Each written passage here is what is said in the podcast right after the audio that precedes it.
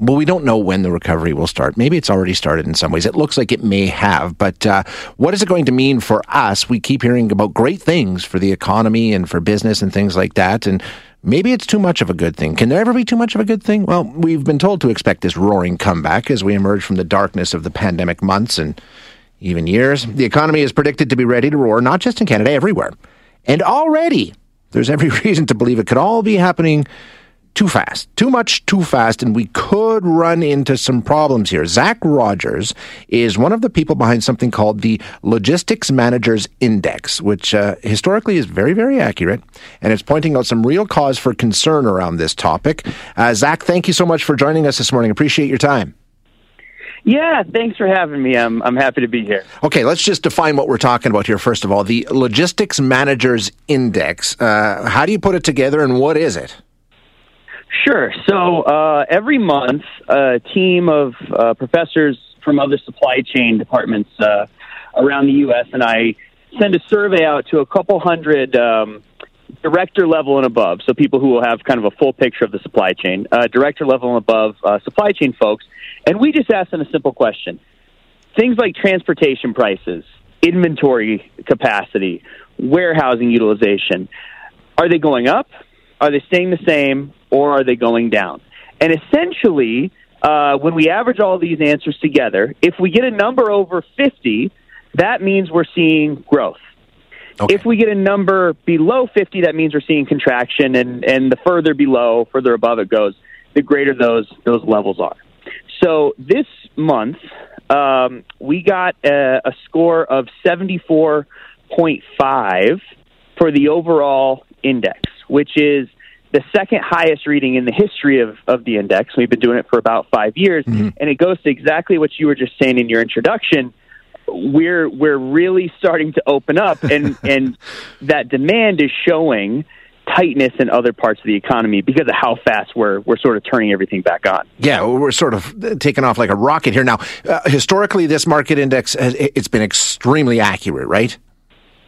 Yes, sir. Yep, it tracks very well with almost any economic indicator you like. Yeah. Usually, if we have increases in the LMI in April, that means we're going to see an increase in things like retail sales, Dow Jones Index in May. So it's a pretty good predictor of economic activity. Okay, so let's take a closer look at exactly what you're seeing in your latest index.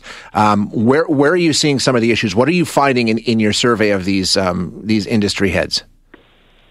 So essentially what we're seeing is that capacity is very, very tight right now. Okay. If you think about the way supply chains are constructed, they're put together so that they don't have an ounce of fat on them. You don't want to have trucks or warehouses or any sort of capital equipment like that that's just sitting there not being used. So going into the pandemic, we already had some tightness with capacity, but it's a tightness that's built in. You want to be having just enough. But when the pandemic happened, a couple things occurred. One, a lot of warehouses were really slammed with inventory. And the reason for this is because we had all these sales sort of ready to go in the spring or the summer, and then all the stores closed down. So there was a lot of inventory already kind of sitting there. And then what has happened after that is we've sort of had the consumers speed back up, and this really happened, this really started happening, honestly, at the end of last summer. And it's really because of the way consumer spending came back that we're seeing so much tightness. Average year-over-year growth for e-commerce is 15%. Right. Last year, because all the stores were closed, it was up 45%. Okay. And so if you think about the way e-commerce works, you have to have more trucks because it's not you and I driving to the store. It's the trucks, or in vans coming to our house.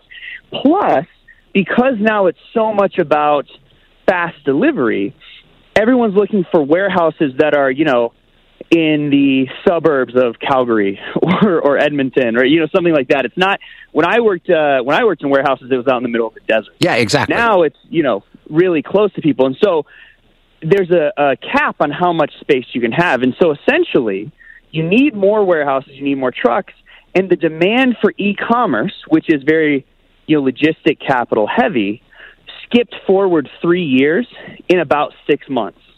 And so that really put us in a hole in terms of available capacity of things like trucks, warehouses, or just general shelf space. And that's really slowed down how quickly we can move everything around. And that's where consumers are going to start, seeing this affect them personally. Hear that? Believe it or not, summer is just around the corner.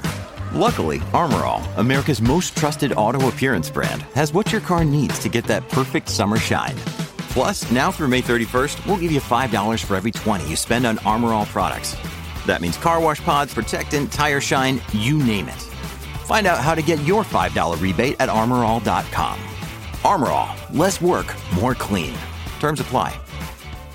Yeah, and it's kind of interesting in reading over some of the work that you're doing. It's not, I mean, like we're talking here about shipping and about e-commerce and things like that, but it's not like those are the only two sectors, right? I mean, this goes back right raw materials right through the entire supply chain. Absolutely. And the problem with the tightness, especially for raw materials, is that raw materials aren't necessarily the most attractive things for truckers to be moving around. So if you look at something called the tender rejection rate, and a tender is like a load that some company says, hey, I want, here's my tender, I want this load to go on a truck from point A to point B.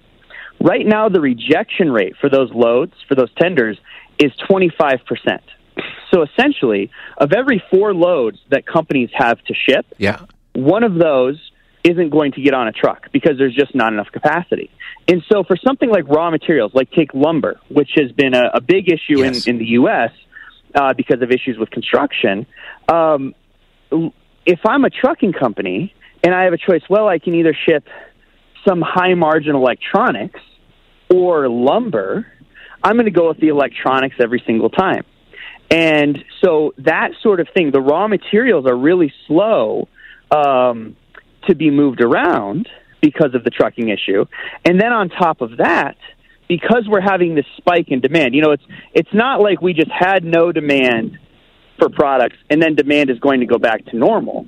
Demand is higher right now because we're sort of, making up for that deficit. Yeah. And it's just like I said earlier, where you don't have a lot of extra trucks sitting around. Right. There's not a lot of extra factory capacity sitting around. It's why it took us so long to catch up on toilet paper last spring, because toilet paper factories are designed to be operating at basically 100% efficiency all the time. And so now we're asking these raw material folks to say, hey, can you give us 115% or 120%? And they just don't have that flex capacity. Now, you're talking about lumber in the United States, exact same situation up here in Canada. And that's an important thing to point out. When you take a look at this survey that you're doing, you're not talking about, I mean, this is a global situation. Everybody's in the same boat right now, right? Absolutely. Yeah, absolutely. It's an international issue. And, if you look at something like the ports, look at the Port of Los Angeles right now. They're somewhere around, 180% more busy than they were the same week last year. And they're setting a record every month in the Port of LA for things coming in. Yeah. And so what that's doing is it's driving up the price of containers, the big metal shipping containers. Right. That's actually one of the biggest constraints on the economy right now. Those are up 500% from where they were this same time, even a couple months ago. And so if we, the economy is so interconnected globally, you're absolutely right. We're so interconnected globally.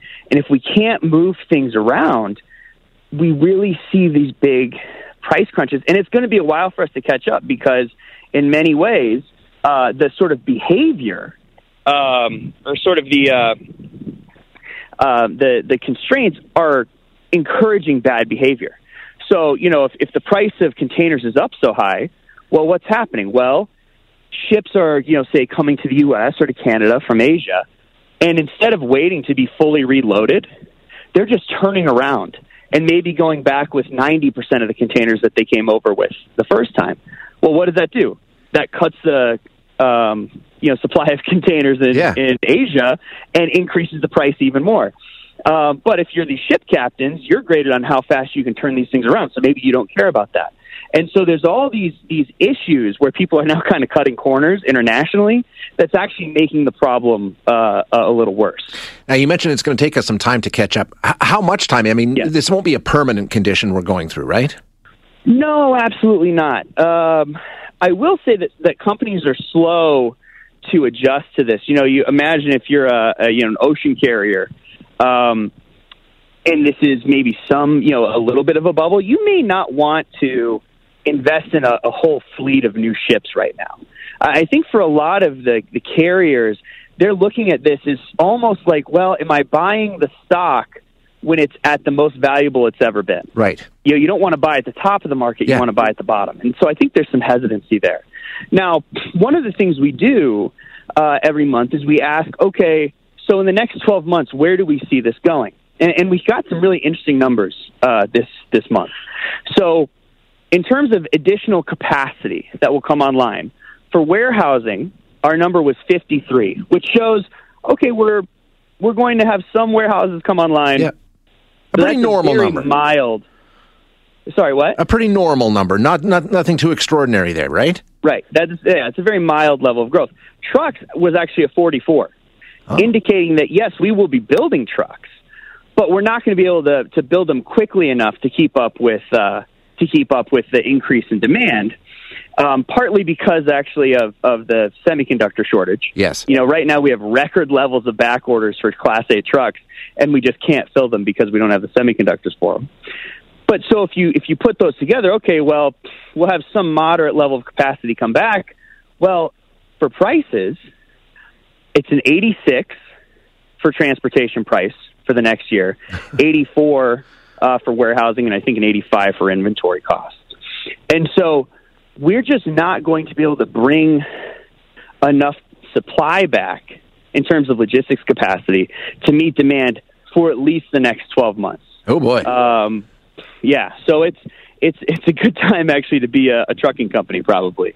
So it's going to be at least through the rest of this year and maybe through the beginning of 2022 that we're going to continue to struggle, according to our respondent base, and they've usually been pretty spot on, that we're going to continue to struggle with supply catching up to demand in terms of logistics capacity. All right. Fascinating discussion. Thanks so much, Zach. I really appreciate it. Yeah, thank you so much for having me. It was a lot of fun. Yeah, we'll get an update down the road, too. Thank you very much. That is Zach Rogers, who is an assistant professor of supply chain management at Colorado State University's College of Business, and he's one of the guys behind this index that sort of maps out where we are and where we might be going.